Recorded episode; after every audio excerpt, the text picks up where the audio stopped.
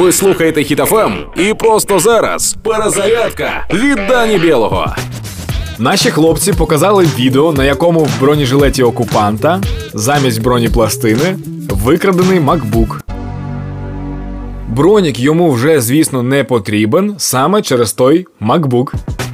А всі вже в курсі, що одним з найголовніших завдань так званої спецоперації є мародерство. Напевно, була команда мародерити ціною власного життя.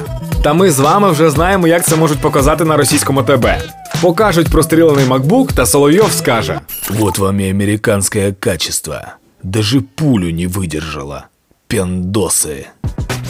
Тепер можна впевнено сказати, що окупант не зміг встановити оновлення. Геопозиція підвисла, а батарея сіла.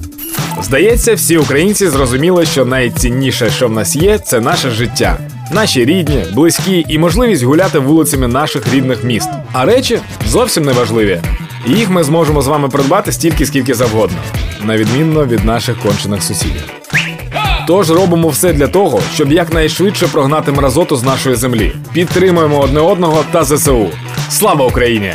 Проект Перезарядка на Хітофем від Дані Білого.